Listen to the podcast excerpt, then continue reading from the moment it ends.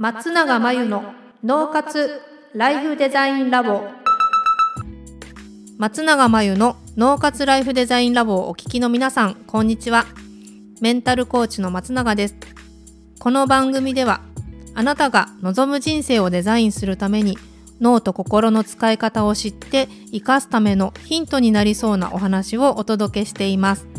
週に2回月曜日と木曜日に配信中のピンポン Q&A のコーナーでは日常生活やビジネスでよくある悩みや松永が主催している内観力養成ライフデザインオンライン講座で寄せられた質問などにお答えしていきます。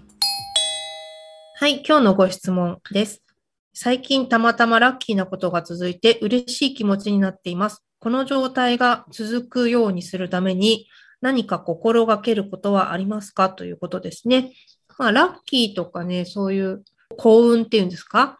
えー、これって心理学でも研究してる人とかいて、海外だと。うん、最近は運がいい人の研究なんかもね、あるんですよね。で、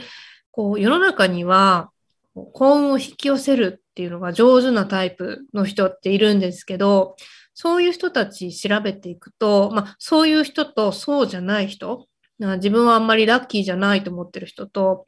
まあ、もしくは普通と思ってる人と比較していくと、この幸運をね、上手に引き寄せるタイプの人っていうのは、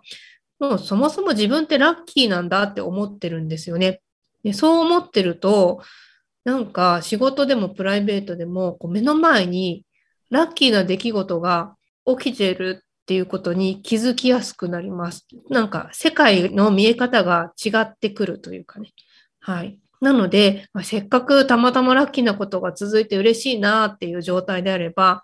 それは嬉しいことだと思うので、もうたまたまラッキーなことが続いてるんじゃなくて、そもそも自分はラッキーなんだと思って、このままいっぱい目の前に広がってるラッキーを見つけるのを上手になってしまうと、まあ、ラッキーなことが続くっていう状態を作れるかもしれないので、まあ、心がけとしたら、もう私はラッキーなんだっていうふうに思い込んでしまうっていうのが、えー、とってもね、お得だし、うん、それに根拠は必要ないですし、自分も楽しくなると思います。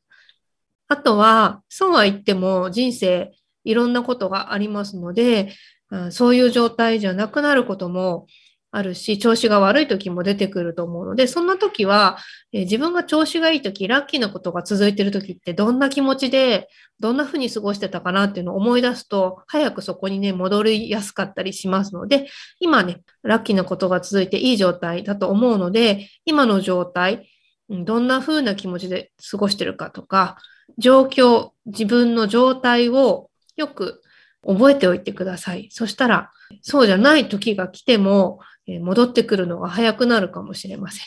ということで、以上、ピンポン Q&A のコーナーでした。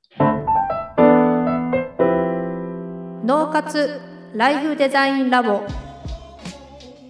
2021年の春から内観力養成ライフデザインオンライン講座をスタートしています生き方と働き方を一致させてより望む人生を作っていくために自分との向き合い方整え方才能の引き出し方を身につけていただく講座です。自宅で好きなタイミングで受けられます。初月は無料です。詳しくはポッドキャストの説明欄に URL を載せていますので気になる方はチェックしてください。それでは次回の松永真由の脳活ライフデザインラボでまたお会いしましょう。